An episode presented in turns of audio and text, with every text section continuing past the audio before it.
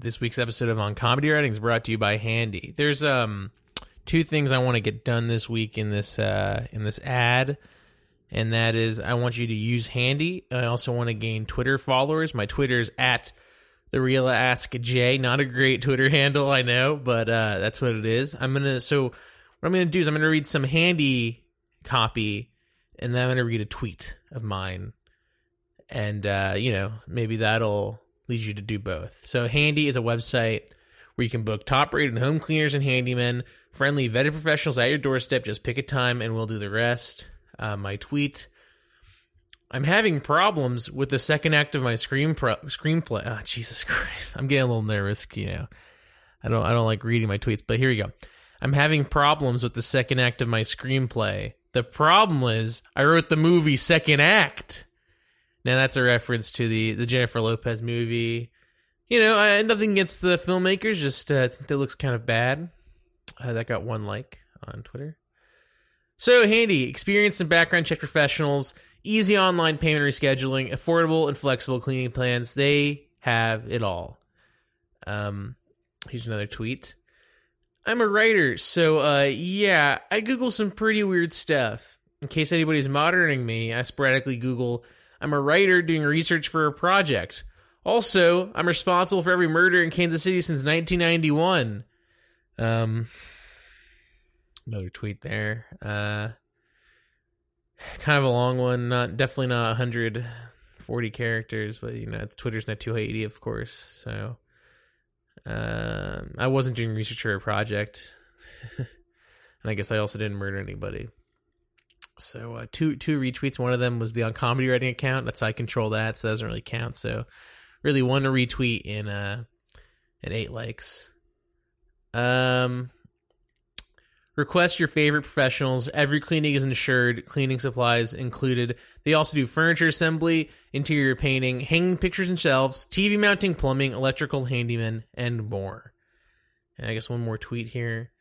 Um, so in kind of a um, an asterisk thing, you know, as it suggested, this isn't this is like preamble. Um, okay, for this joke to work, you have to know the television show Adam Ruins Everything, and you have to pretend that Adam Conover is having gay sex with me. So that's the end of the preamble, and then it says, "Adam ruined my ass." Um, uh, eight likes. Uh, yeah, not really proud of that one. So, book a cleaner today and save by going to boardwalkid.com slash handy. That's boardwalkid.com slash handy. Follow me on Twitter. This is a Boardwalk Audio podcast. On comedy writing, on comedy writing.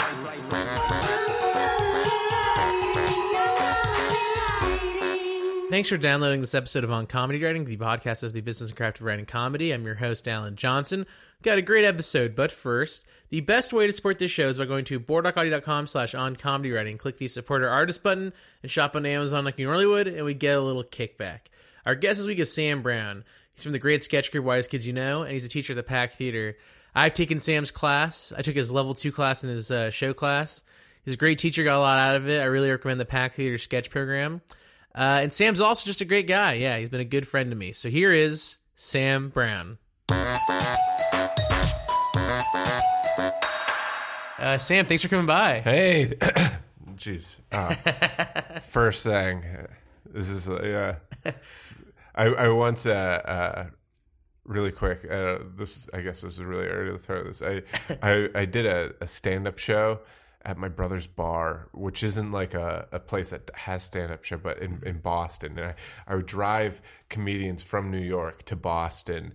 And it was me and Sean O'Connor. We would do this show and we were doing our first show. And it was like all this prep because it's like five hours. It's Right. Like, you know, like uh, to drive there. So it's kind of like a big production for just like a stand up show. And uh, we got there and there's no stage, but what he had were these uh, uh, like kind of like metal end tables that were like two feet tall and like a foot and a half by a foot and a half, and we just took a bunch of those and we put them together and we put a floor mat on them, and we're like, oh, this is a stage. And it's like made perfect sense that that was a stage. I'm getting nervous, and I'm uh, about to like go up on stage, and I'm like, all right, this is it. And as I'm going up on stage, my the my the top side of my toe just catches one of the tables and I fell through the stage. I fell through all Oh the God. end tables that we and it was like it was like simultaneously like the worst and best way to start a comedy show. And that was like right now that my start here is like right very similar. with that. Sorry, that was a long story for a little What would you do like when you for the show after you fell through? Uh, I talked about that for like a half hour. Uh, yeah, uh, uh, that constantly like everyone was like, yeah, yeah. every comedian had to like go up and be like, well, that guy fell through the stage. That's all of our worst fear. Uh, yeah, Uh, where are you from originally? I'm from uh, a town called Sandwich, Massachusetts. Oh yeah, So- I know Sandwich, Massachusetts. Oh, really? Well, I've never been, but I've I've heard of it. It's like uh, near Cape Cod, or It's on Cape It's Cod. on Cape yeah, Cod, it's yeah, like yeah. like one of like the first towns over the bridge. yeah, I know someone who's from there. Oh, really? Yeah. Oh, that's funny. Uh-huh. Uh, what's her name? Uh, her, it's a Her. him. Him. Uh, Ryan Sheehan. Ryan Sheehan. I, th- I, th- that name sounds super familiar. Interesting. I mean, Sheehan's probably like a, a name that's Yeah, Massachusetts yeah. name. No, I, I, that name sounds like very, Huh. very familiar. Wow. And I forget everyone from high school, so Yeah. it's like very likely that that was my best friend growing up. Uh, um, not that I'm like like oh I forget. Just I have a bad Right. memory. I smoked pot every day for like a decade. Uh, Did Did you like growing up in Cape Cod? I, you know, it's funny. It's like I think in the moment, I was like, "Oh, this place is boring. I wish I lived in a city." But like, you know, I went to college in New York, and I think as soon as I, as like, I remember like coming home for Thanksgiving freshman year, I was like, "Oh, I get it. Yeah. I get the appeal of where I'm from." And like looking back on it, I think it was a, a really cool childhood. hmm Uh, yeah, I mean, we got to like go to the beach all the time, and it's like when you're a kid, you're like, I don't want to go to the beach again, but you don't realize that it's like a luxury, and, Right. Uh, and yeah, the place is just like really nice and quaint, and ooh, Ooh, didn't sound good. I glad I'm glad I'm not the only person to screw up this early on. pod. uh, were you into comedy at a young age? Oh yeah, totally. Uh, my mom's like was has always been into comedy, and she's always been a real big comedy fan. I think like all my whole family. It, so it it was just me and my brother uh, at home, but my mom had uh, four brothers and sisters, and so I like while it was just me and my brother, I really felt like I was like the instead of being the you know youngest of two i felt like i was the youngest of seven you know Oh, interesting. uh, and so it was like one of those things where everyone like had a good sense of humor and so it was one of those kind of things where it's like oh to get noticed around here you got to be funny Mm-hmm. you know so yeah What, what did you uh, watch growing up? uh, I watched. I remember I watched The State. I loved The State. Oh, yeah. Like that. That was. Uh, you know, I had big period where I loved SNL. I think I started getting into SNL like with like the like late Mike Myers cast. Mhm. That was like when it was like it, like really of my and that's like I mean everyone says this but that that's a great cast is that Yeah, yeah. that like when it's that Mike Myers but like Chris Farley and Chris Rock and Mm-hmm. um uh Rob Schneider are starting to show up Yeah, yeah. and like Jan Hooks and yeah Jon Lovitz. Jon Lovitz. Hey, there was this sketch that I always uh, that I, I love where it was. Um, who is it that that had the the, the squeaky voice the On SNL? on SNL? She's kind of like a political nut. Oh, now. Victoria, Victoria Jackson. yeah Yeah, yeah. It's Victoria Jackson, and she's pregnant. And I remember Woody Harrelson was the host, and it was that she was pregnant and doing like everything she shouldn't be doing. Like she like was pregnant and like she she was trying to get a microwave work, so her belly was completely in the microwave, and as she was fiddling with the cord, it was turning on, Yeah. and uh, like she fell down the basement stairs carrying like lead paint, down, and like uh, the whole time Woody Harrelson's like, "Oh, should, can I can I help you out with that?" And she's like, "No, I'm good, I'm good," and then like the ending was that it was Jon Lovitz. Uh, and I was like, what a great end of a sketch. There was um this is so random, but there was a very weird thing on like a young starlet was pretending to date Jon Lovitz really? as a um I think as a way to it was like an ad for something. I can't remember what it was. But it was like for like two days, I was like, is this person dating Jon Lovitz? Wait, like now? Yeah, like two years ago, I think. I forget who the, Oh. who it was, but it was such a weird thing. And then the joke was that it's Jon Lovitz, so no, which I Yeah. feel kind of bad for. But the guy, hey, he, he can take a joke well, apparently. Yeah. He's not bad life. He was the critic. The Critic? you That's a good show. Yeah. totally. Uh, the state, I, I haven't seen the state in forever. It was on Hulu for like a hot second, but it's gone now. I think. Yeah, some of those state sketches really like. I mean, like when I saw the state, I think the first time I saw the state is I used to watch a lot of MTV. My mm-hmm. brother was like three years older than me, so it was I used to like catch the stuff he was watching, mm-hmm. and it, I think it was that kind of thing too, where it was like your mom is like has all the rules for the older brother, but the younger brother gets to like Right. go wild. So as far as like content and stuff like that, it was always like trickling down through him. Like he would see stuff and uh, and so yeah, he'd watch a lot of MTV. And uh, I remember uh, they had the Jon Stewart show. Jon Stewart had his talk show on MTV, and he ended off a season. He showed a sketch of the states that was. Uh, like the beat it setup where it was like nuns fighting Amish people Okay. like that like the the beat it video you know yeah, yeah. and then at the very end of the show, they were like, and this is like the the season finale. They were like, "Hey, um, yeah, we were just wondering since uh, this is your last show and you're not going to use the studio anymore, can we trash it?" And he was like, and they had like axes and bats and stuff, and he was like, "Yeah." Sure. And so the end of the show was just them trashing the set. And it, was like one of those things where I was like, I've never seen that before. Yeah, yeah. And like, so yeah, the state very much so were like, when when I wanted to do sketch comedy, Mm-hmm. I think that was like a really big thing. Especially like yeah, that was like before I even recognized it as a form of, of comedy. Right. You know, I was just like, oh, this is weird and different. Yeah. Why are these little things so short? Uh, and then Kids in the Hall was like the state was like different in like this like surreal, exciting way, and Kids in the Hall was like bizarre to me. Mm-hmm. Like I remember Kids in the Hall. I, they used to show before they showed the reruns on Comedy Central. They showed uh, they would show it after Saturday Night Live, and it was like Ah. this weird thing. I feel like there might have even been a show in between Saturday Night Live and Kids. in the Hall. It was so late. It's insane that they were trying. Like it was like the 1.30 show. Like they had a Right. 1.30 time slot on Mhm. NBC. When also, mind you, like There's no DVR. there's no DVR. TV, like some channels were like shutting down. Like some channels would just be like, "Oh, we don't have." Con-. It Right. wasn't like like it was back in a period where you you wouldn't have like 24 hour entertainment really, and uh, they maybe I'm wrong about that, but that's a it's at least a new thing that there's 24 hour entertainment and.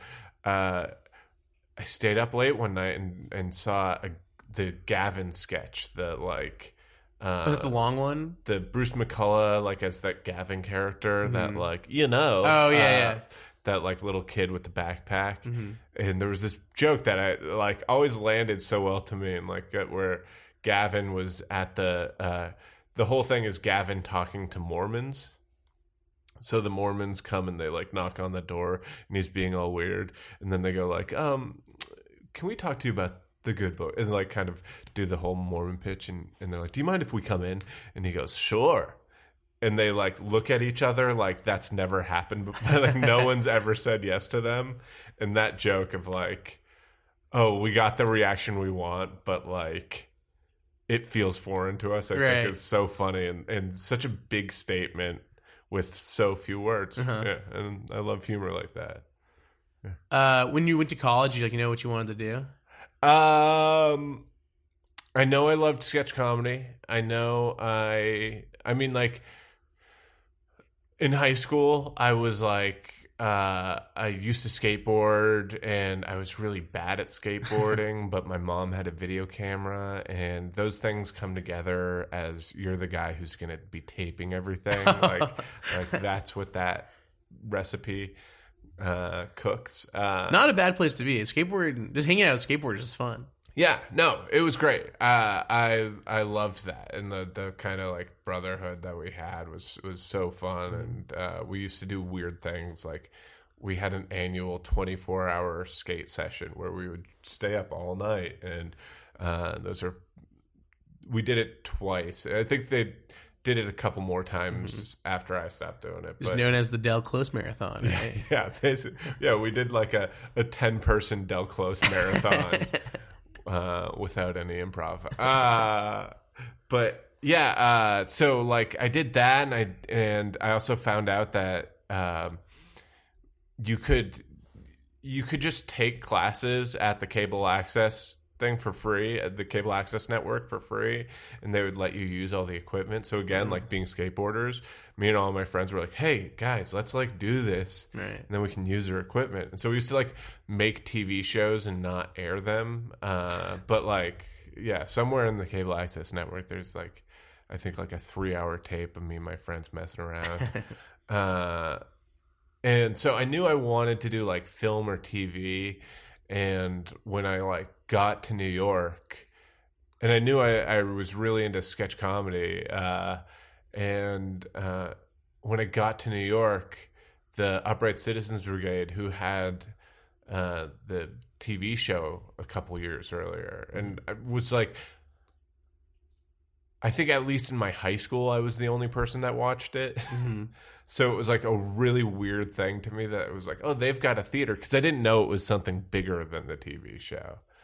And the theater had only been open like a year or two at that.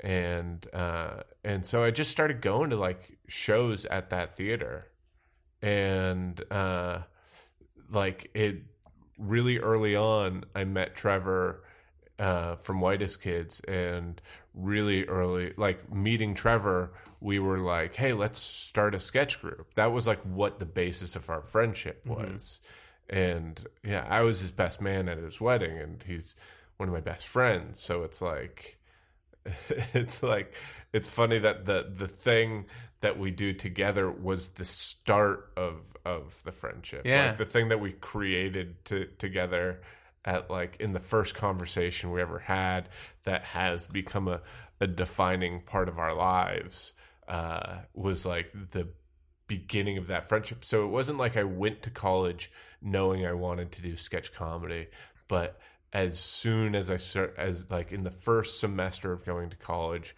I figured out what I wanted to do. Yeah. Did you guys like instantly hit it off? Uh, well, the funny thing was, was I saw him once at a at an open mic night that was really bad, and he looked like a really serious guy. That like, uh, like he like had a notebook with him, and he was by himself, and he did his his like he did a really weird bit, and I went up to him and I was like, "Hey, man." That was really funny, and he was like, "Thanks," and walked away. and then uh, a few like a week later i was at like a improv jam and they picked me to like interview to do the improv off of. And i wasn't trying to be funny but i was getting the crowd laughing. And uh he came up to me afterwards and and I'd mentioned that I went to school of visual arts and he came up to me afterwards to be like, "Hey, I also go to school of visual arts. We should uh we should do sketch comedy together." And I was like, "Oh, great." Then we started talking more and at this time I was living in this uh general housing dorm called the Hotel St. George, which is like in Brooklyn Heights. It's like a half hour subway ride Yeah. from the actual school. So like I was in this period where I was meeting people I went to school with and I was and like I'd be like, "Hey, we should hang out." And then I'd realize that I live like they live like right next to the school, and I live like a half hour away. That like I felt like I was like all of a sudden a commuter to this place, and uh, and so I started talking to Trevor, and it turned out that he lived like the floor above me in the the dorm, and then and he was with his girlfriend, and I was like, oh, I, you know, had the conversation, good conversation with him, and was like all psyched on like starting this thing with him, and then I go to the subway and. I was on the downtown side and I see him across the platform, him and his girlfriend on the uptown side. And I was like, oh, I guess they're like going to check out Times Square or something. I don't know. And then uh, later I talked to him and I was like, yeah, yeah, you went on the. And he was like, yeah, I thought it would be awkward to take the train with you. so he took the train up a stop and then got on the next one. So So you did not hit it off. we did we did not in that he he had his his guard up in a way. But yeah pretty soon into it we we did. And then like uh the other thing that happened was um the funny thing about the dorm we lived in is that uh it was a general housing dorm. It was a dorm for people who didn't get their their papers in on time to get housing with the school at the school and it was like any school in New York you could you could do that so it was like this spillover dorm it was everyone Oh, interesting. who was like the last in to get their shit in for their dorm can go to this third party dorm Mm-hmm. and uh, there were no RAs there and so it was like oh like someone wasn't really thinking this through Yeah. where it was like let's take the laziest people from all the schools of New York and let's have them unsupervised and uh and it was like I've met life like all my lifelong friends from college I've met through living at that dorm. I can imagine it'd be a fun place. yeah, and uh, yeah, it was it was wild and yeah, um there was yeah, uh the, the and two doors down from me um was uh this you know like kind of like skinny hardcore kid uh and I started hanging out at his room and uh it was uh, Zach from the troupe, and he meant, and I mentioned like, "Hey, I'm doing this sketch comedy thing with this guy I met," and he was like, "Hey, I act. I was in episodes of Homicide: Life on the Streets. Can I be in your thing?" And we were like, "Sure." And I was like, "You should probably meet Trevor." And then we met up.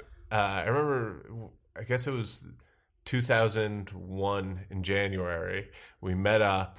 Watched the Super Bowl, then we watched the first ever episode of Survivor, Whoa. and then we like hung out and like kind of joked around. I think I forget, I think we wrote a sketch that night, and uh, that was like the beginning of like what is the sketch group that Mm-hmm. we made the TV show with, and who are the people who today I'm still writing with.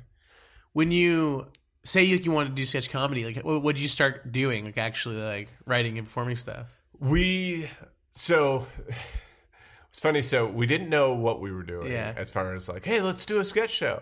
So the first step was we put flyers around the city, like flyers around the school, flyers around NYU that were like basically like, hey, want to join a sketch group? Which is weird. That's a weird thing to do. Uh, and then, but we got some people into it, and so we did two things first. We we uh, they did the tree lighting in Rockefeller Center, and we went to Rockefeller Center with line with signs protesting the tree lighting for like no reason at all.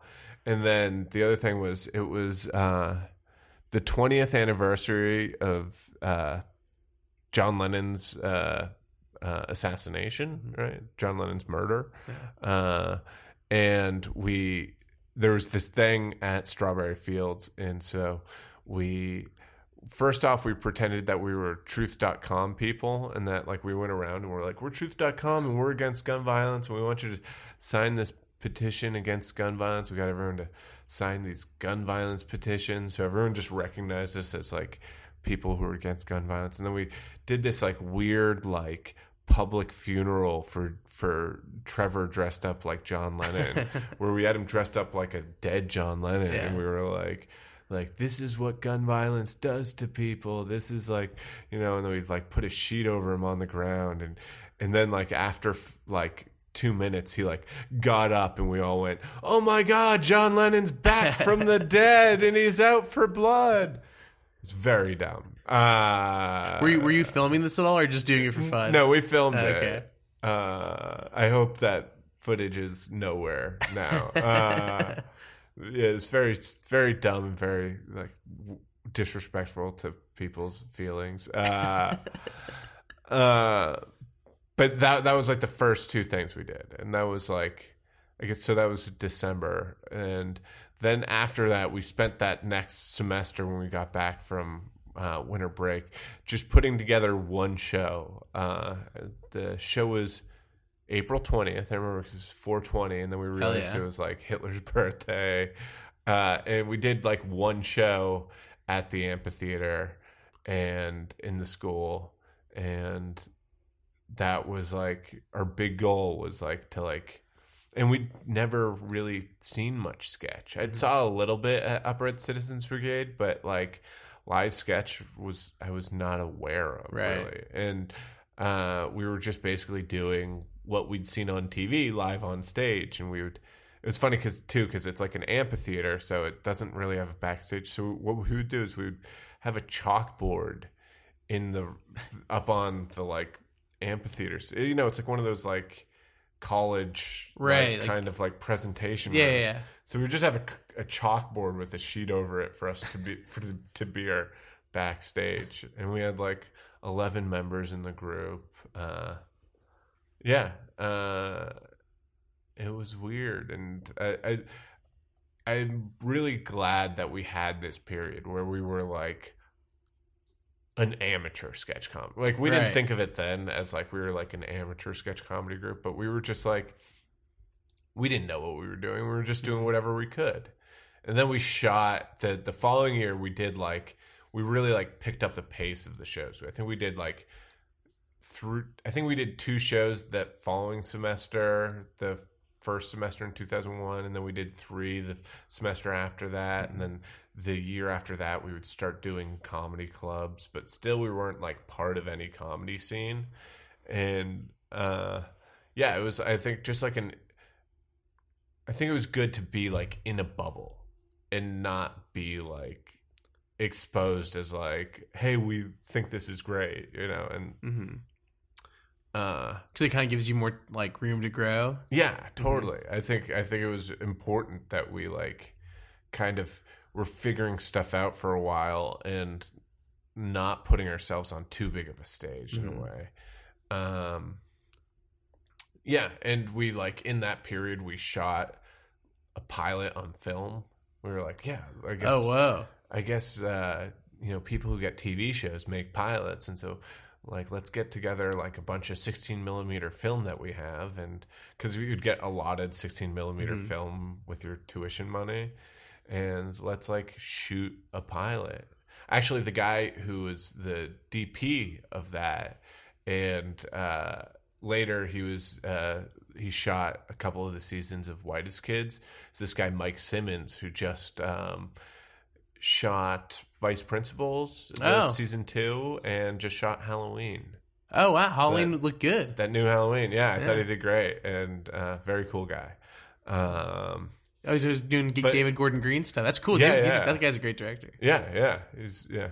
Uh, I'm really psyched, and yeah, I'm always happy to see his stuff. Mm-hmm. Um, and it's so funny to think back to like we would be in this like uh, we'd be in this studio up at our school.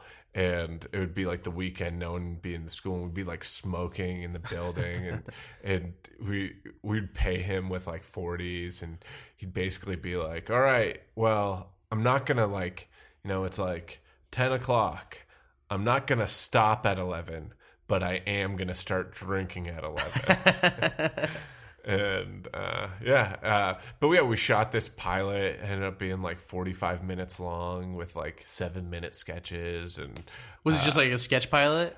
yeah, and uh, I while like I'm like oh like we did that wrong. We like the the Hitler rap video was Oh. um, which was one of our first early hits, uh, which was uh, was part of that pilot. So it's, some of that stuff ended up on TV. Yeah. Um, yeah, and I think without it, we wouldn't have been able to get certain opportunities that we got later on. Yeah. When when did you start getting more involved, like in the actual like New York comedy scene? Well, so so we were this big like twelve person sketch group for a while, and then we kept doing these shows that were like at this comedy club. Uh, it was New York Comedy Club. That like at the time, someone recently told me it was like actually a, a very legit venue, uh, but because it's under new ownership. But at the time, it was like this very scummy kind of scam artist uh, comedy club. It was the the comedy club that I don't know if they still do this, but there'd be people in Times Square just going up to tourists, going, "Do, Oh, you- yeah. do you like comedy?" They still do that. and they go like, "Well, Chris Rock could be at a show Yeah. here," and you're like, "Well, yeah, so could Barack Obama." Uh, you know, it's doesn't mean he is going to be there. Uh, so yeah, we we were doing shows there, and it was bit like they were just letting us like do the shows there because we could each, you know, it's like twelve people. If we each brought five people, it was like a great night for them, and uh, but we we did a couple shows, and we were getting towards the end of college, and we realized that um, yeah, like uh, the shows were kind of like there was something wrong with it. Something wasn't clicking, and um, yeah, we we kind of decided that we should refocus what we're doing because we're not going to have this this kind of like um, this frame keeping us all together. That's uh, the school. Mm-hmm. You know, like we're we're not going to have a budget from the school that is a reason that like, hey, like we should all be doing this. So hindsight being twenty twenty, and as I always say this is that like I think the right decision would have been to just quit the group. If we all just like quit and like broke up the group and then started a new group with Mhm. the, the members we wanted to like still work with, but uh, but we just we were, at the time I think we were really focused on like oh we have like a really good reputation, which uh, no no one knew who we were. uh, so anyway, so we we uh, broke up the band. Uh, we uh, it was uh, Trevor, Zach, and I, and then uh, we kept Timmy in the group. Uh, and uh, there was this other guy, Darren, that Zach met that we really clicked with, and um, it was really funny. And he was bringing these sketches, and we're like, "Yeah, these are this is the kind of stuff we want to make." And uh, we decided, like, all right, we're gonna add it. It's gonna be a five person group, and we're gonna like do stuff around the city. And we were doing stuff at, at different comedy clubs, and uh, then uh, there was this club in the Lower East Side called Pianos, and David Cross was doing a show there called Tinkle, and then David Cross got Arrested Development, and so Tinkle was ending, and they really wanted to fill that spot, and it just so turned out that uh, Zach's roommate was the booker there, and so that got our foot in the door, and we came to them with the the pilot that we had and they kind of watched like half of a sketch and were like i don't care what it is and just asked us like do you think you can fill the room every week? And we were like yeah. And so we started doing a weekly sketch show. And uh, in the weekly sketch show we we kind of uh, we decided like oh we'll get acts to play with us. And that mm. and we it was weird because we didn't have the confidence that we should have that people would want to come see us that our own friends would want to come see us. So Yeah. what we would do is we were like we'll get three acts we'll get two opening acts these will be smaller comedians from around the city and then we'll get a big headlining comedian and they'll play after us. And there was a point so we kept doing it like that and the the comedians and it got to the point where we were like booking like bigger and bigger comedians like comedians that we were like honestly like super psyched to work with. Like uh like Todd Barry would like would do it and like Eugene Mirman. And there got came to be a point where we realized like oh they're like annoyed that they're going on after us. And uh it's not like a positive thing. And then like uh there were some comedians that just did really bad in that spot. And so we decided like oh no, the proper way to do it is have comedians open for us, Right. and then do our set, which is like if we're advertising, it's what people want to come see, and yeah, and then that's just getting people to open up for us was like how we kind of uh, got involved with the New York comedy scene, and it was funny because I remember. Uh, you know, we, we needed to book people to open up for us. We were all doing stuff and like working, you know, five days a week. And Trevor was like, go go to some open mic nights and see if you can get people to open for us. And I'd never really gone to open mic nights, and I just went to like one in Times Square, and uh, I didn't realize how like bad a lot of open mic nights can be, or like how I went to like a particularly like one of the ones where it has like those like forty five year old regulars, Right. Yeah. Yeah. and it was just like a depre- and I was like, I don't think there are funny comedians in New York. and then we did this show at Caroline's, or no, not Caroline's, at Gotham, where we did like one little bit on it, and uh, the other people we played with were, uh, I think it was Carolyn Castiglia, Greg Johnson, Dan Neubauer, James Patterson, and besides being like like I, Greg Johnson is one of my best friends mm-hmm. now, and that was like we we they all did the show, we all met them that night, and they all then were the people that like opened for us for the next month, and like so getting to meet those people like like getting that in then introduced us to like the whole Rififi scene and then going to Rififi and invite them up. We started meeting more people and we were like hey can you come open for us at our show like down the street? And uh yeah and then that and then eventually because you know we i think we did a good job of getting people to come to our show. People really liked playing our show and then um yeah we just met more and more people that way and yeah um and it was like a crazy scene back then. Like it this is lame to say. This is like such a lame thing to say but like rififi like 2004 2005 when i think about that time i think about i think about it like it's like a version of cbgb's hmm. where there were like like all these people learning to do comedy who would be comedic voices of this current generation of comedians you know like uh like you know like reggie watts is someone who, who like i first met and saw what he did opening up for us or, or at invite them up or like like nick kroll john mulaney kristen schaal uh you know like chelsea peretti variety shack like that was like like such a cool thing. Like uh you know like we became friends with like the Death by Roo Roo guys, and it's like that was like like Brett Gelman, John or like John Daly wasn't Death by Roo Roo, but uh cracked out and like uh um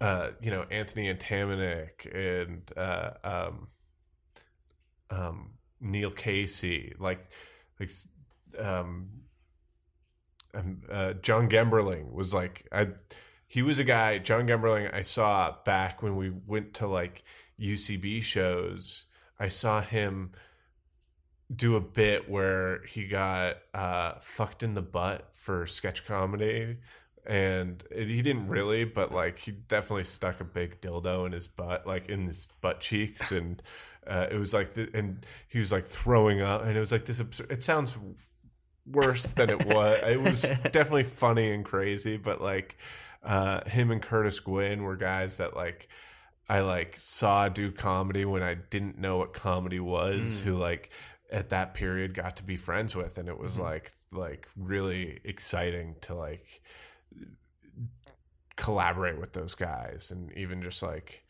like be in their presence mm-hmm. and like get to like hang out with them. And like they freaking like I would like hang out at their place and they would show me uh, this uh, like Troll 2 and be like, this movie's crazy.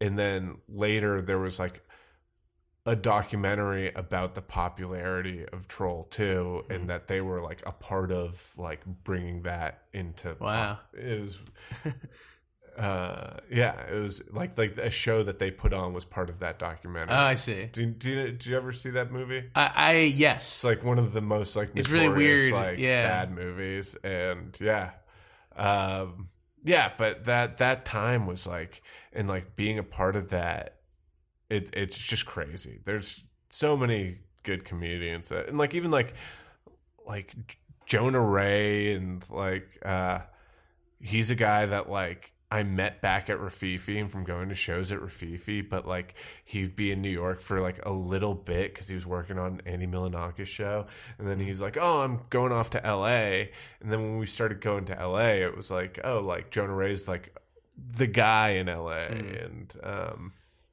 yeah, and then there was like a second wave too, like that was like the first wave of like great people, but then there was this like wave of people that like came just like a little bit after us that like uh I think are just some of the funniest stand-up comedians that like uh you know like Sean Patton and Sean O'Connor and like uh like there was this whole scene at like the creek in the cave and you know like all the, it was like this thing where people would be moving from different cities to New York and like uh yeah and that's like like Kumail and uh yeah like that's when I like I don't know I just I Yeah.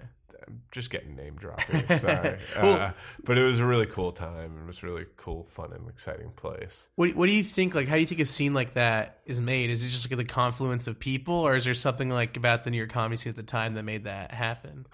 I think yeah, it was like uh I think things like that ebb and flow. And you know like I think there was this kind of a comedic renaissance that came from uh I think with like comedians that were a little older like your like like Eugene Mirman is I think a, a big part of this is was that uh he was part of this crew of comedians that would be doing shows in New York, but like like most of the shows in New York in New York at the time were like done through clubs, Right. and it was always this bummer to like get people to come to your show and have to pay uh, two drinks and possibly buy a meal item or something because we had to put up with that too and like have that be like the standard and uh, so he was someone who and like tinkle was an example of this. Like those guys like paved this groundwork of like find a stage in the cities anywhere. Do a show for free. It's more valuable to have an audience there where you can get better than it is to do something at a, a venue that has a good reputation. Uh, and there was a cool like punk vibe to it, you know, and uh, and there was this, and every once in a while, venues pop up that are like perfect for that. And I think the the first example was Rififi, where Rififi had this live space in the back of it that uh, you know that was disconnected from the bar. It's super important. If you're ever thinking about starting a comedy show, look for stages that aren't that are at a bar but not in the bar. Hmm. Because if it's in the bar, that means there's going to be people going to the bar that don't want to be at a comedy show. And if it's not at a bar, then why does anyone want to be there? You know, like you don't want to be like the sole reason that they're there. Uh, that's like a, a plays like that. Uh, but um, so Rififi was perfect because it had this live stage. There was like there was a door in between the bar and the stage. Great, small, uh, but like just like a perfect size, like a size that, uh, and it really doesn't have to be too big because like even if it is really small, it's like fun when it's packed. Like comedy is fun when you're packed in like sardines and the laughter fills the room. Uh, so yeah, there's this bar Rififi, like check, perfect live room. Uh, and then the other thing that happened was uh, Rififi. The from what I gathered, the owner was like not a great bar owner and didn't really have a tight uh, a tight leash on his bartenders in the sense that like they could get away with a lot and they were super nice bartenders. I loved the bartenders at Rififi. I thought they were all great people. And they just basically, if you were like, if they recognized you from doing shows there, they would, you'd pay for your first drink and then the rest would be for free. So then, like, a lot of comedians realized this. And a lot of us were like broke 20 year olds. And, and so uh, we were all going to invite them up, which was such a cool show. They had an album out. And like, great comedians would play that show, and then they would ask the the the people at Rififi if they could do a show, and so eventually Rififi had a show every night of the week, and so it would be this place where uh, there were countless amounts of times where I was like, oh, I only have like fifteen dollars in my bank account. I guess I'm gonna go drink at Rififi, and I go there to like have a drink, and I pop my head in and I see a show that like that um you know like Pete Holmes is putting on I don't know like like Nick Kroll is putting on that like there's like seven people in the audience but they're killing it. And it's this thing where seeing things like that only push yourself you know like it it, it feeds off of itself. Yeah. and uh uh, and it pushes you to do something more creative that like in only sparks that fire and stokes it. And um yeah and so that was like so great was that it was this place where like people just wanted to be that people would be putting good material up at. And uh yeah and i remember like it didn't matter if there was like five people in the audience. You could still have a good show there. I remember like we would like be drinking there and there'd be no one in the live room and we would go in the live room and be like hey let's just do a, a, a uh, like let's do like little dumb stand-up sets. And i know it's just like screw around stuff but honestly i think that like in learning how to deal with a crowd like that helped and and um yeah and so it was like this really special place in that sense but then at the same time because it was poorly run like none of the the fines were paid none of the the license were up to so like I think it was around like 2008, 2009. It shut down, and like people were like, uh, I think it, I, I, I might get this wrong. I think it was like Joe Mande and Max Silvestri like went to like city meetings to try and save Rififi. and they were just like didn't realize that like oh Rififi has like a hundred thousand dollars worth of fines. And i'm getting so many of these details wrong but that's like from my outside perspective basically what i gathered. Uh, and and yeah it was that did i answer your question? No, yeah, you did, yeah, Uh, i think like that kind of place. And then like um you know i saw it happen again at the creek in the cave where it became a where it was like one of these places that became a place that people like to be. And then there was like a show every night of the week. And i remember with creek in the cave i was so like cross-armed. I i look back on myself in 20 in my 20s i'm like i was an asshole. Because i was like looking at that place and i was like I was like, oh, it's too much. We're oversaturating the market. Uh, like I knew anything.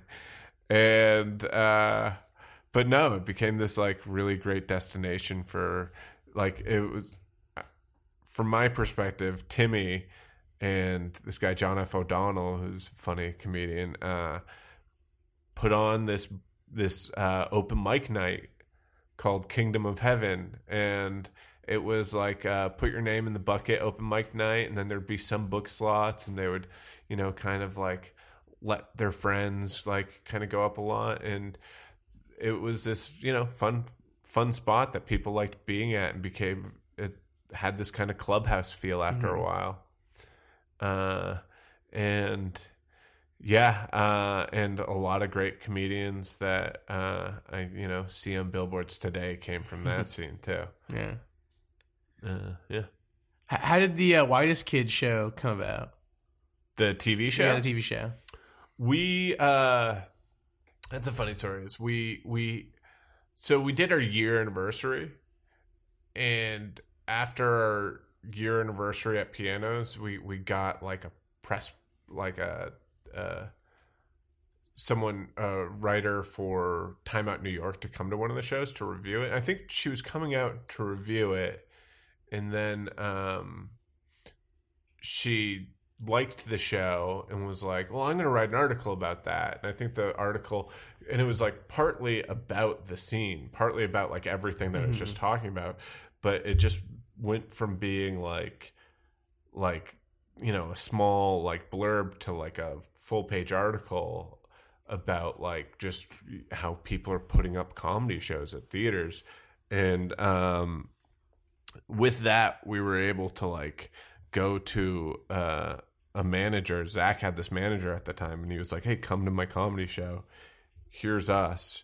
Like it had a little like cover tag on Time Out New York, like something funny is happening in the Lower East Side. uh, like this is us. Uh, and then with that, she came out and she was agreed to represent us. And then like uh, she got William Morris agents to come and see us, and they agreed to represent us. And then they got um, two networks to come see us. One was uh, Sundance Channel, and I think the other was History Channel, which is weird. Uh, and we decided that we like we like pitched a pilot presentation to Sundance Channel. We we they they agreed to fund a presentation like very bare bones. They were like make like a twelve minute thing, and we had we felt like the need to like pitch the show as like ha- have an angle because we're just five white guys. It's a very bland idea. Like as far as like if I saw that billboard, I'd be like, well, why do I want to watch that? I I see billboards similar to that, and I'm like, there's no reason why I should watch this. uh, just because it's on Comedy Central doesn't mean I want to watch it. Uh, not to make fun of it. Uh, geez, now Comedy Central is never going to work. Uh, uh, really burning bridges. Uh, no, uh, so we had this pilot presentation and uh, with Sundance Channel, and we instead of just a sketch show, we had it like this like kind of curb your enthusiasm sketch show where it was like about us playing cartoonish versions of ourselves, making a sketch show, and uh, the sketches would be. It's kind of like what ended up being the format to Michael and Michael Have Issues. Oh, You ever saw that? Yeah, yeah, yeah. Where it was like a narrative sketch show. Uh, and we finished that, and I remember like like for me, from my perspective, uh, I remember Trevor one day was like, "Hey, uh, what'd you think? What what'd you think of the final product?" And I was like, like, "Oh, it was really good," and like completely saying that because. It's like when you make something, you're like, "Oh, I did a good job," Yeah, right? yeah, yeah. You're trying to like convince yourself a little. Uh, he was kind of like, "No, but really," and I was like, well, definitely. Like, and we'd shown it a few times, and uh, like the sketches always got a really big reaction. And then everyone kind of just like sat through Right. the, you know, like the because we. And I was like, well, we we've spent the last five years making sketch shows. I wish we could just make a sketch show. And um, then we didn't hear anything from Sundance Channel. We expected we handed it in, we like didn't hear anything, and it's kind of like, and then I, I had this realization where the deal that that we had with them is that they would have like six months to make a decision, and it's like you hand in the thing, and like two weeks at the latest, they know what they want to do with you. Right. But if it's a if it's a no, why not wait the extra five months? Right. Because like we're still doing stuff. Like maybe we're gonna have like a viral hit tomorrow, and it makes sense. And so, anyways, so they they kind of were sitting on us, and uh, in the meantime, we'd uh, we'd gotten into the Aspen Comedy and Arts Festival, and uh, that that was enough for our agents and managers to kind of like push Sundance Channel to like pull the trigger on us, you know, and so they pulled the trigger and killed it, you know. Uh, and but that was good because now we could pitch out our idea Right. going into the the Aspen, and everyone wants to buy something at Aspen, and like it starts like before, you know, like you pitch going into it, and then like everyone waits if they want to buy it, they like wait for the the festival to Right. announce it because all the press is there, and uh, so yeah, uh, and one of the places we were thinking about going to was Comedy Central, and I think they were they were ready to make a pilot with us, but uh, Fuse came to us, and Holly Schlesinger, who is great, uh, was the booker at Invite Them Up, and she was one of the executives at Fuse,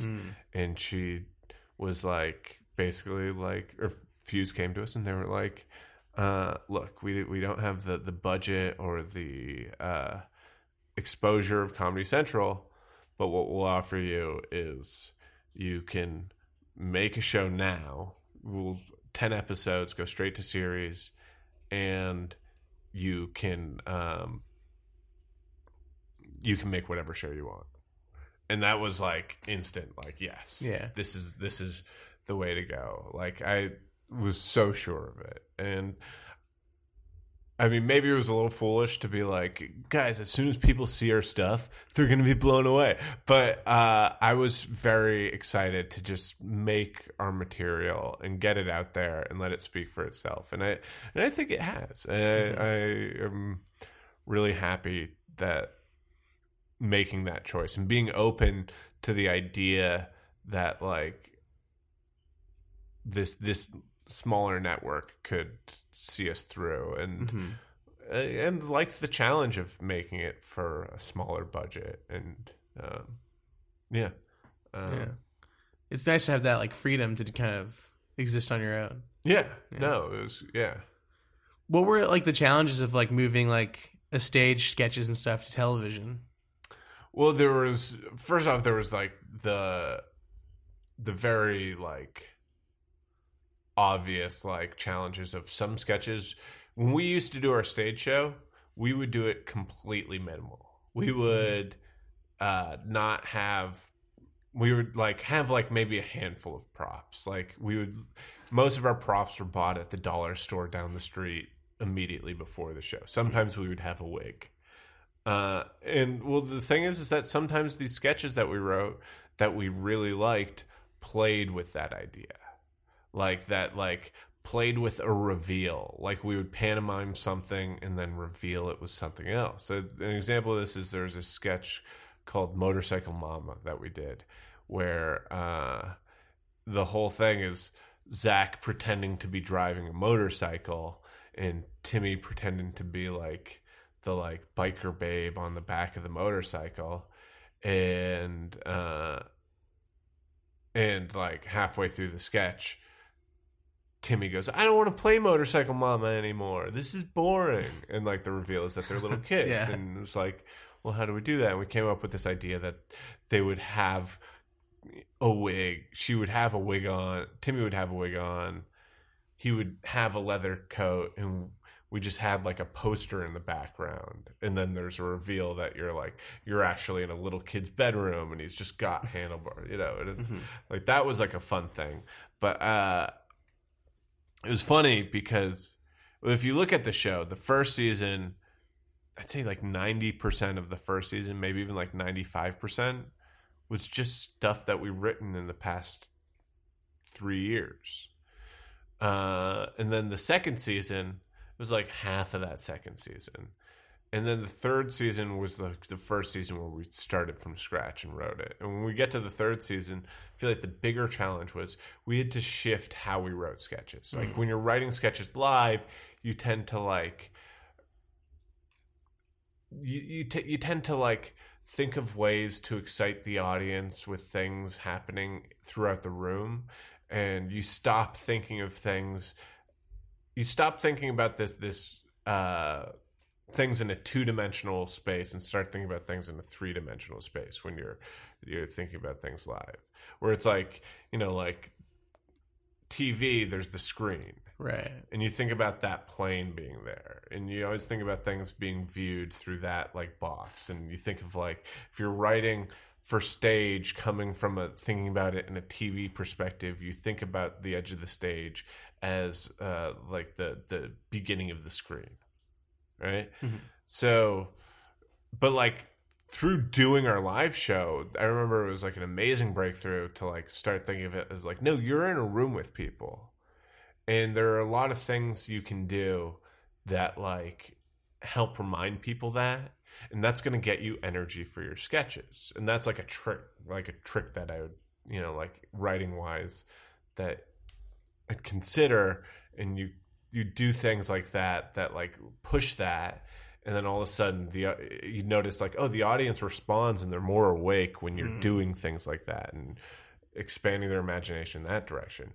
Well so the third season of the show comes along and we're writing from scratch and i noticed like oh we're like now we're we're the the way we're expanding is with with time and like time jumps and edits and like using that to your advantage. And and you know that's where you can really expand sketches is is like the the time the way that that you move through the sketch in time. Um and so you're starting to have you know shorter scenes more locations. And yeah Did, did you struggle to kind of capture kind of the the live energy in some of the sh- sketches? yeah uh i mean we did a live episode that was like great because there were sketches that we were like this doesn't work on this doesn't work at all uh like shot on TV and then to eventually have the idea of like hey we should do like just one episode where the audience is there hmm. and get to do that. That was really fun. I think the one one decision that was funny that we made was there was a number of sketches going from like our show that to what we ended up with where we didn't reshoot them where we shot there there's a sketch that I came up with the idea and shot within like a half hour that ended up on TV. Shot and edited. Like it was like a single shot thing. Uh did a couple takes, like got the timing down, exported it within like a half hour, and then that like ended up on TV. It's like such a weird idea that that would, but like, w- yeah, with certain things we like wanted to like keep that that kind of amateur feel and that energy, and like we didn't want to like have to do a, a copy of something we already did, mm-hmm. you know? Yeah, yeah. And so yeah, if you ever see or watching like the first two seasons of our show and be like, "Oh, that sketch looks horrible," it's because we had no budget and we were just like a bunch of twenty-four-year-olds hanging out with a video camera. Uh, how, how do you think uh, some of your material will do today, kind of in a more uh, sensitive time? I guess uh, it's weird. it is weird because I was obviously I, I I like a lot of Whitest Kids, you know, and I actually don't. I, I'm not really offended by it. I mean, I guess like I guess Yeah. when I say offended, I mean I don't even know what I mean by that. Yeah, yeah. But like, it does feel like a lot of that just wouldn't fly today. no, totally. Yeah. Yeah, I mean, we own the series now, and you know, we, we keep thinking about putting it out, but also like, there's this conversation that you have to have of like, how do we do that? How do do you know? And you don't want to like rewrite history, but also you don't want to be received the wrong way and have anything seen as malicious, and you know, like have anyone think that like because you thought something was okay when you were 24 means that you think it's okay when you're you know Right.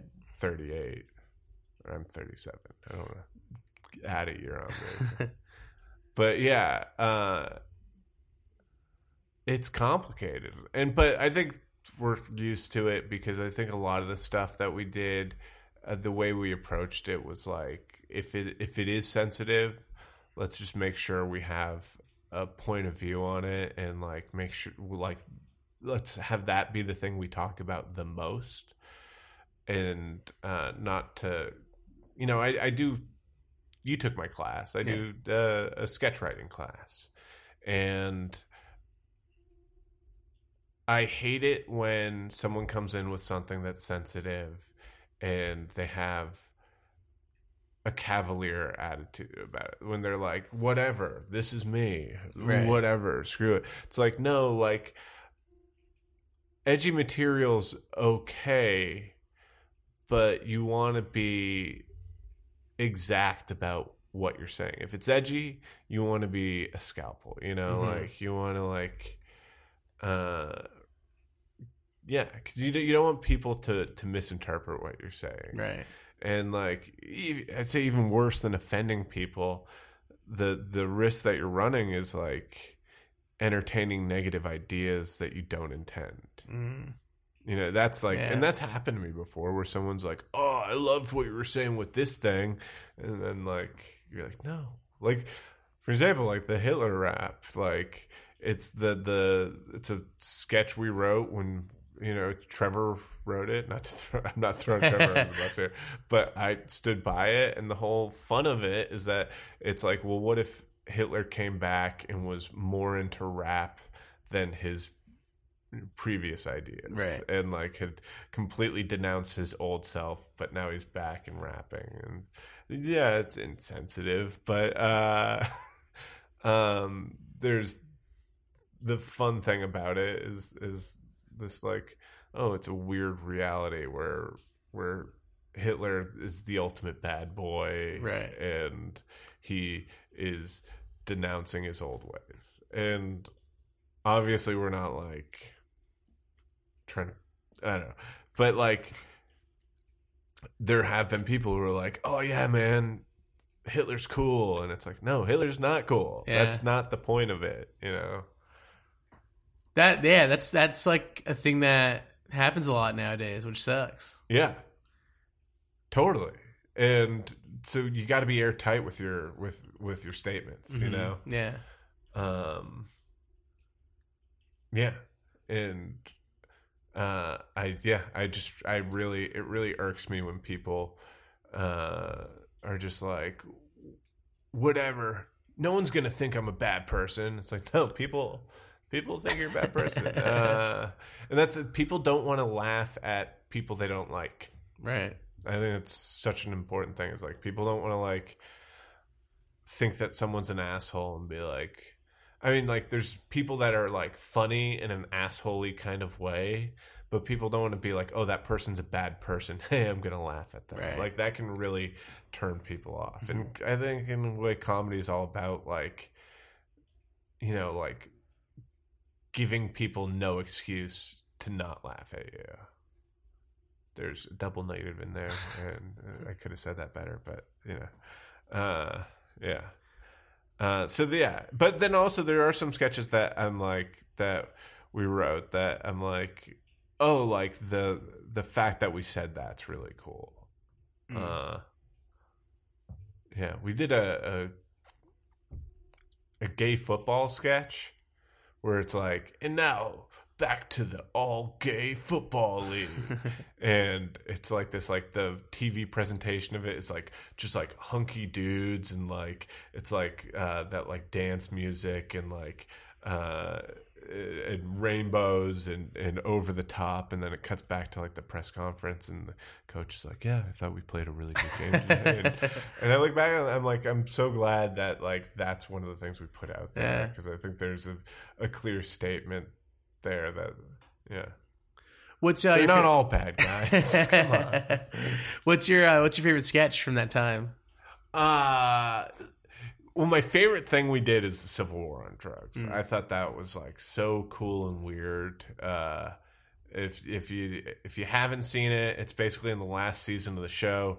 We decided to make a movie, and we shot like an eighty minute movie uh, that is edited between all the last episodes of the, the last 10 minutes of the episode. We wanted to do like a three part miniseries, uh, and the network was like, no.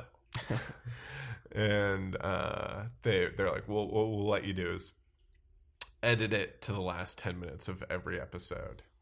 And uh, a lot of people have taken it and put it up on YouTube and it keeps getting taken down, but uh, yeah, I think it's cool. I think it's really weird. Um, as like far as singular sketch, I always really liked the. This is a stupid one. Uh, it's kind of like not one that people would think I would pick, but the uh, there's one that it's a nine one one call, and the thing that the guy's describing is Terminator Two, and the operator goes like, "Uh huh," like in Terminator Two, and the guy's like, "I know the events that are happening sound a lot like the movie The Terminator Two." But this is actually happening, and, and he can't get it. Acro- like the 911 operator thinks it's a prank call Yeah. and that's one i always like um it's weird a sketch that now this is like a weird you know, thing but i think it's just like a weird thing It's like one of the sketches that i think i'm that yeah this isn't what you asked me but a sketch that i think i'm the best in and most proud of uh is not in the show but uh I didn't work on Miss March. Oh right, yeah, yeah. Uh that was all Zach and Trevor. But we made these promo videos for Miss March. And I love the promo video that we that I made for them uh, like that we all made together that that I was in.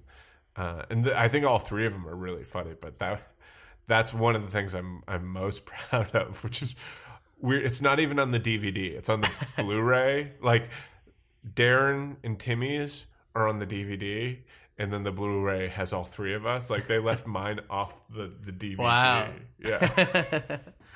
uh, but yeah, uh, I really like that. Uh, yeah, uh, there. I, it's one of those things where it's like every once in a while, I'll look through a, a, list of sketches, and I'm like, oh, this one's a really fun one. And it's not like any is like by far my favorite, uh, but they're like just like so many moments you go back to, and they're like, oh, I'm proud of this, proud of that. Uh, what was one I was thinking about? Oh, uh, the tar toast one is really weird. It, it, I was ta- I was talking to Trevor and Zach about that one recently, and I think that's like a really funny weird sketch. Which one is that? It's there's a guy at uh, a kind of like Hollywood soiree, and there's uh, a kind of a, a caterer walking around and offers the guy pigs in a blanket, and he takes it and eats it. Then another guy comes by and he goes tar toast, and then uh, the guy takes the tar toast and eats it, and he goes, "Oh, this is disgusting," and he's like.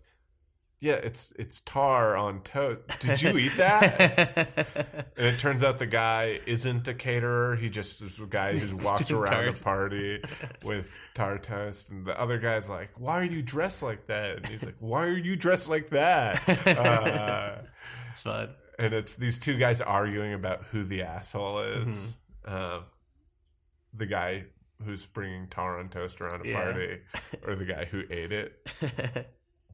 Um, yeah, it's I don't know. Uh, yeah, there's a lot. There, there's some good ones. Just, just check it out.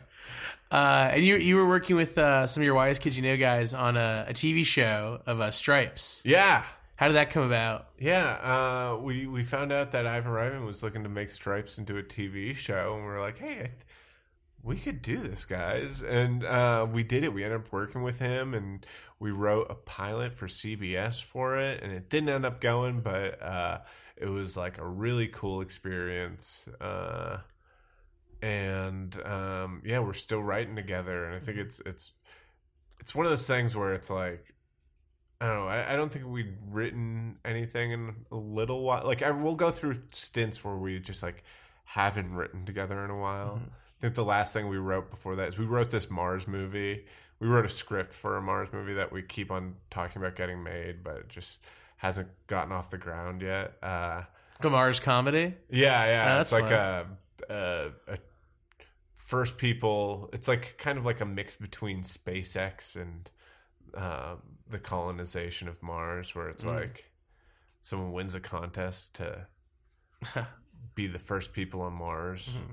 Be one of the first people on Mars, and it's like way crappier than they would think. Uh, and uh, so we wrote that, and we kind of like nothing's happened with that yet, and we so we got together and did this other thing, and it's it's one of those things where it's like working on these two projects. It's like if you if you want to if you want to get good at writing, write with someone for 18 years.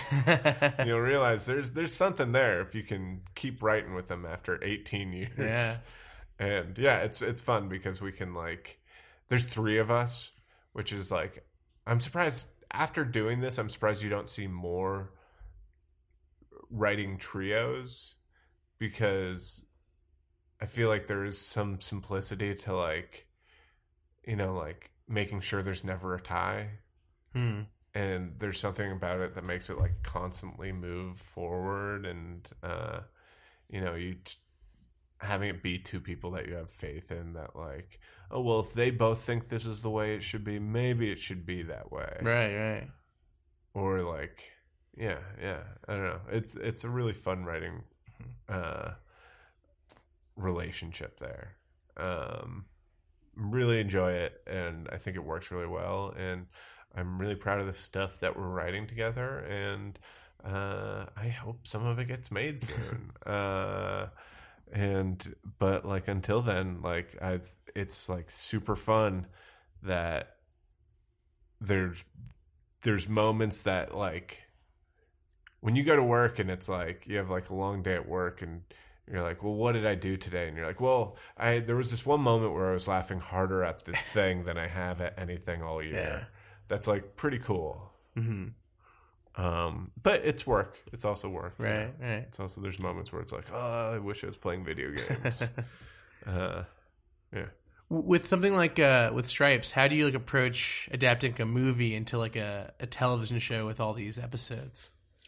Uh, it's funny. I mean, like you kind of take, you kind of look at like what it is, and you you think about like, you know, like what is stripes? It's like slackers in the military, and it's it's a it's a weird thing because like I, I bet if our stripes thing got made, there would have been like like a bunch of people who were just fans of the original that like were bummed out that like right.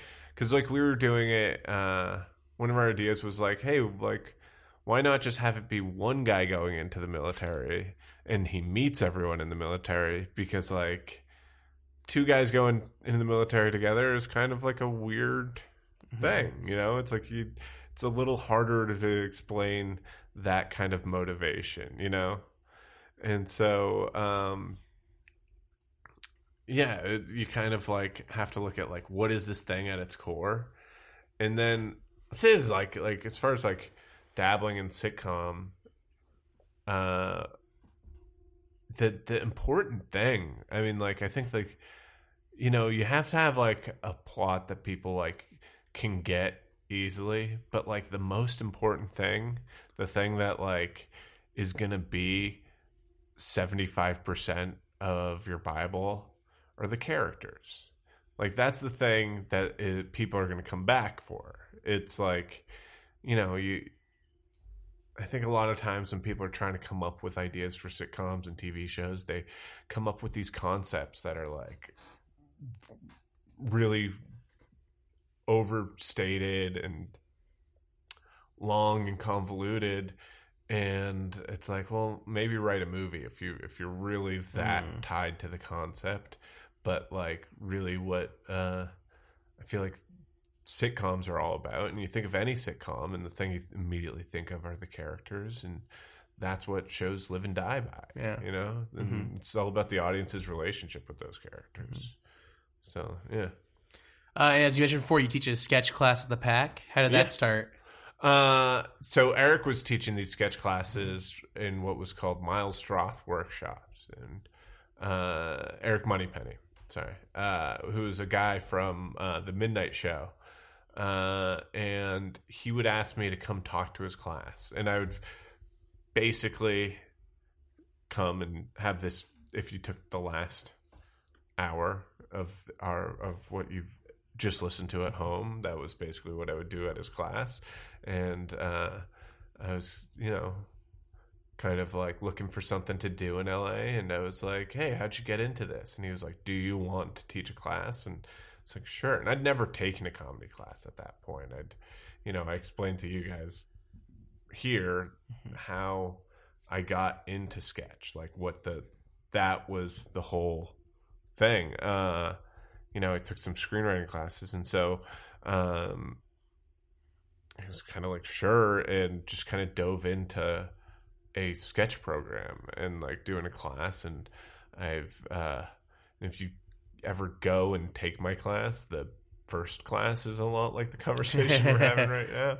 But uh, and I kind of like I try and model the stuff the way I approach it. Originally, there was kind of this autobiographical idea that would like uh, kind of tie it together, but there is like it's very much like concepts that I picked up through through this whole thing and through through my experience of you know you kind of like try and take your creative growth and boil it down to something you can do over eight weeks with people you know Mhm. try and think about the lessons that you've learned throughout your 18 years and Yeah. boil it down to eight weeks you know Has teaching has it made you like a better writer? You think? i think it's made me better at writing good sketches Oh, interesting. And I think great sketches happen. Uh, I that's I kind of my view on greatness in general. I think like uh, you got to let the game come to you. You know, like you. Uh, I don't think people should ever strive to make great work, and they should. But like, I think what you do is you make something good, and you can work on it till it's great Mhm. and not everything can be great, but like you can definitely take something and recognize it and make something, elevate it to greatness, you know? Uh, but yeah, you just have to start with something. But like, yeah, and I think that's the thing is like, I think uh, definitely like having to diagnose probably say like 15 sketches a week uh, and then like do that every you know like eight times in two months what, what's eight times six 48 Yeah. do 48 times a year uh it's like it's good practice in thinking and like structure Mhm. and like yeah and my whole thing with the sketch class and this isn't how it started out but like my I think the log line for the sketch class and the thing that I keep reminding people and the th- thing I keep trying to do with people is trying to help them to let the audience know what they find funny about their Mm. idea because you can't like just like say that in the sketch where you're like but Right. like you can you know like Mhm. and that's a lot of comedy It's that like clarity of idea you know like uh it's like absurdity but also clarity of the absurdity Mhm. and uh i think that gets lost on people a lot of times and um yeah What are like the most common pitfalls you see like in sketch sketches in sketch class? Um, I think people think that uh, don't see the difference between weird and random. Mm, I think that's a huge thing. It's like interesting. people love being random. yeah. I think also people think that because they thought of a joke means that it should go in what what- whatever they're writing. Mm. Uh, I often say that like like remind people that that like sketch writing you need to think of it as a marathon and not a foot race. That like I want people to be good at writing sketches, not write a good sketch.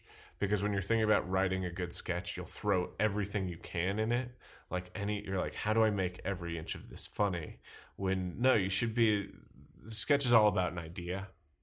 And certain things fit that idea and don't fit that idea and so at the end of the day make sure that that idea is is king you know like that that you above all you're expressing an idea and you can go places with that idea and that idea can twist and turn but things either fit that idea or don't fit that Mhm. idea so uh, if you're concentrating on like writing many sketches and you come up with a funny idea, you can go like, "Oh, that doesn't fit this idea.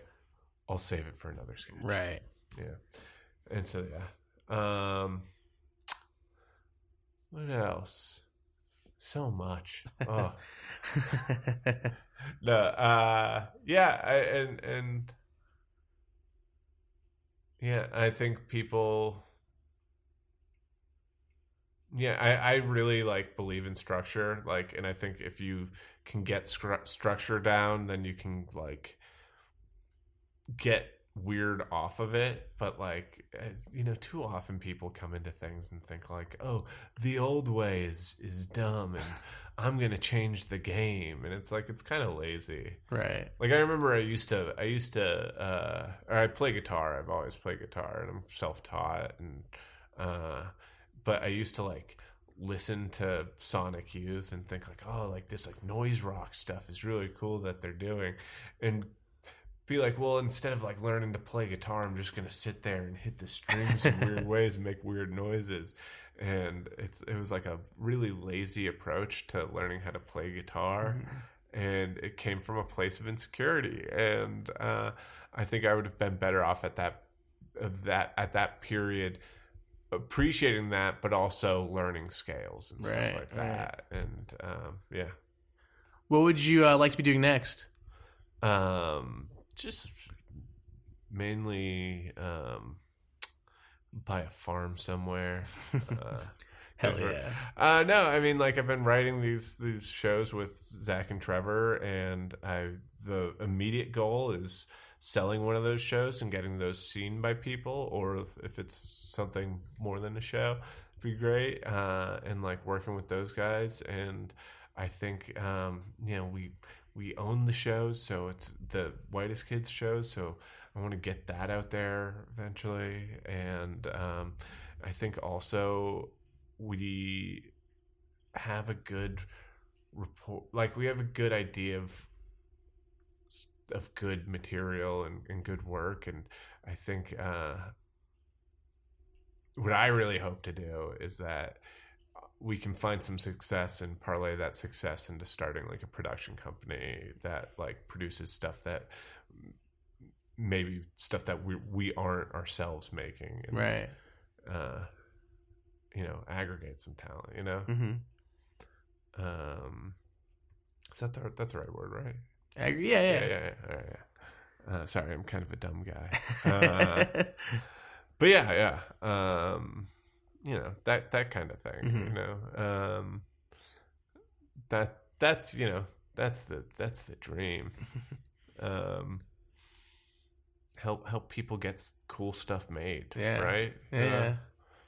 um, I also have a show that I do live uh, called Biodome. Uh, I'd like to make that into a TV. I think it's a cool Oh yeah, that would be fun. format yeah, for a sketch show and talk to people about maybe pitching that around and uh, yeah, and um, I just like doing stuff, you know. Yeah. Like I like being in a room with people and coming up with ideas and you know hope I can do that forever. hmm Yeah. Awesome.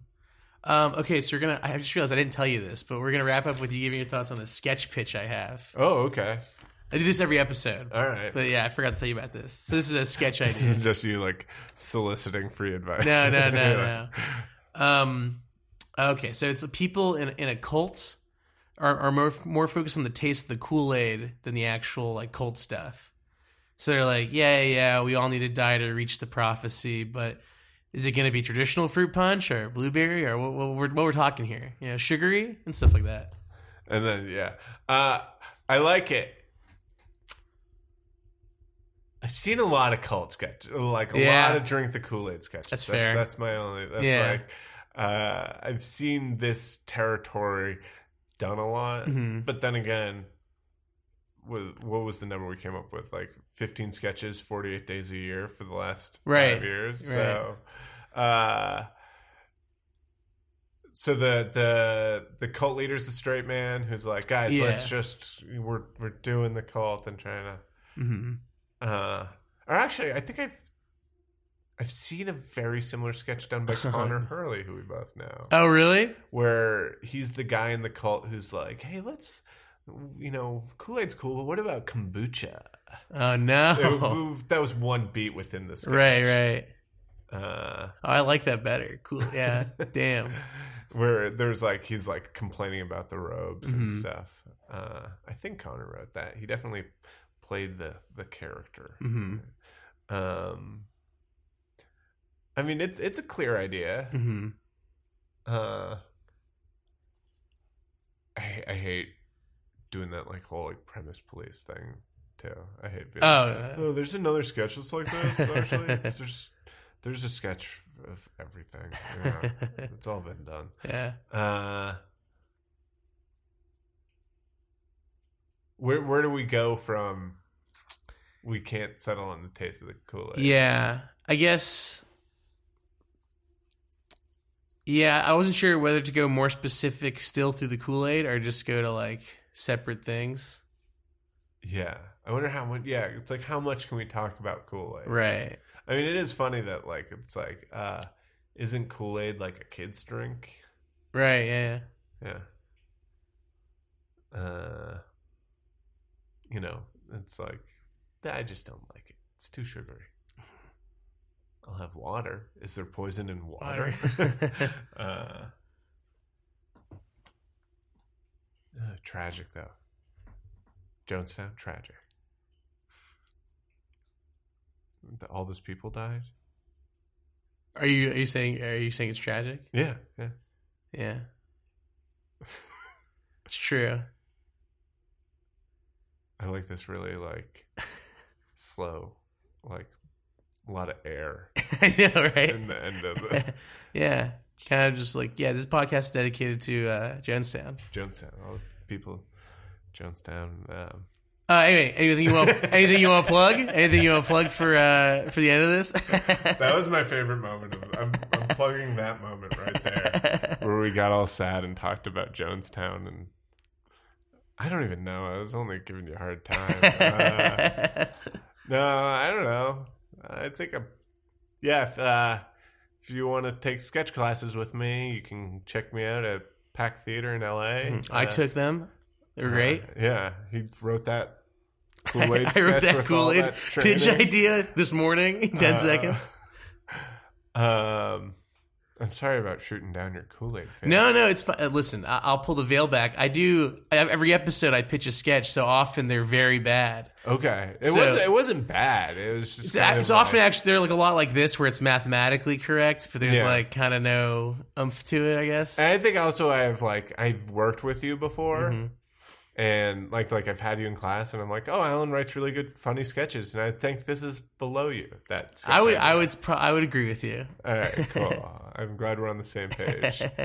Uh, cool. Yeah, yeah. Uh, check out my classes. Uh, and yeah, I don't think I have any shows coming up. So yeah. All right, thanks for coming on the show.